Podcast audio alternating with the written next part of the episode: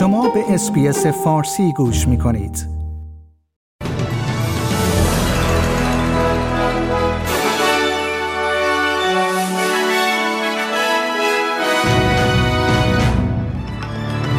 پیتر داتن وزیر دفاع استرالیا می‌گوید که او معتقد است چین تمام تلاش خود را برای افزایش سریع حضور نظامی خود در جزایر سلیمان بر اساس پیمان امنیتی جدید انجام خواهد داد استرالیا در تحریم روسیه در جریان نشست گروه 20 به کشورهای دیگر پیوست و قلمرو پایتخت استرالیا عنوان کرده است که احتمالا در تغییر محدودیت های کووید 19 خود برای تماس های خانگی افراد مبتلا به ویروس کرونا از نیو و ویکتوریا پیروی خواهد کرد.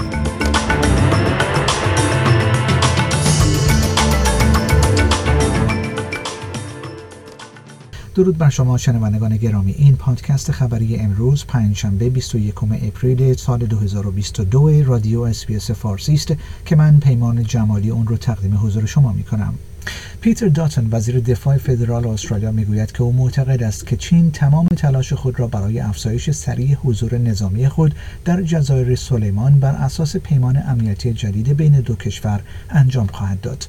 در همین حال یک کارشناس امنیتی از مؤسسه سیاست استراتژیک استرالیا اظهارات حزب کارگر مبنی بر اینکه دولت در صورتی که وزیران ارشد بیشتری را در هفته های اخیر به جزایر سلیمان فرستاده بود می توانست این توافق را متوقف کند رد کرد. پیتر جنینگز در گفتگو با ناین نیوزپیپرز گفت که احتمالا چین نیروها و تجهیزات نظامی خود را ظرف چند هفته به این جزیره کوچک واقع در اقیانوس آرام منتقل خواهد کرد. اگرچه آقای داتون وزیر دفاع استرالیا در گفتگو با سکای نیوز با این ارزیابی موافقت نکرد و گفت که توافق جدید با تلاش های چین برای اعمال نفوذ خود در سراسر منطقه سازگار است. استرالیا در تحریم روسیه در جریان نشست گروه 20 به کشورهای دیگر پیوست.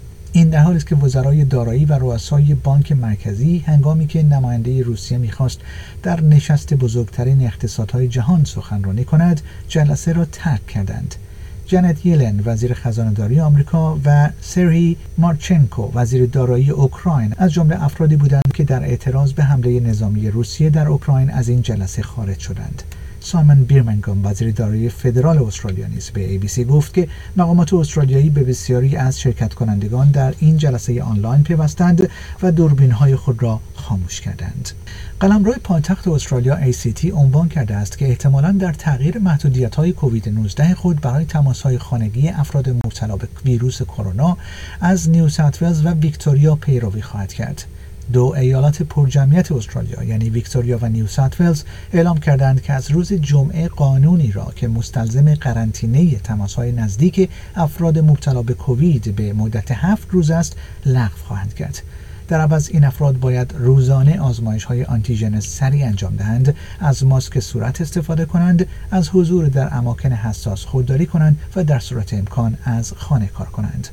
و اکنون وزیر بهداشت ACT ریچل ستفن سمیت می‌گوید که این قلم رو در حال برنامه ریزی برای اعلام تصمیمی مشابه است تا این اطمینان حاصل شود که دستورات بهداشت عمومی این قلمرو مطابق با نیو ساوت ولز و ویکتوریا است.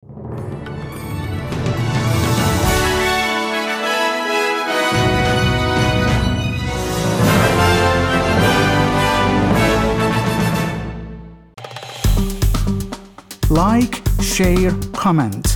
SBS فارسی را در فیسبوک دنبال کنید.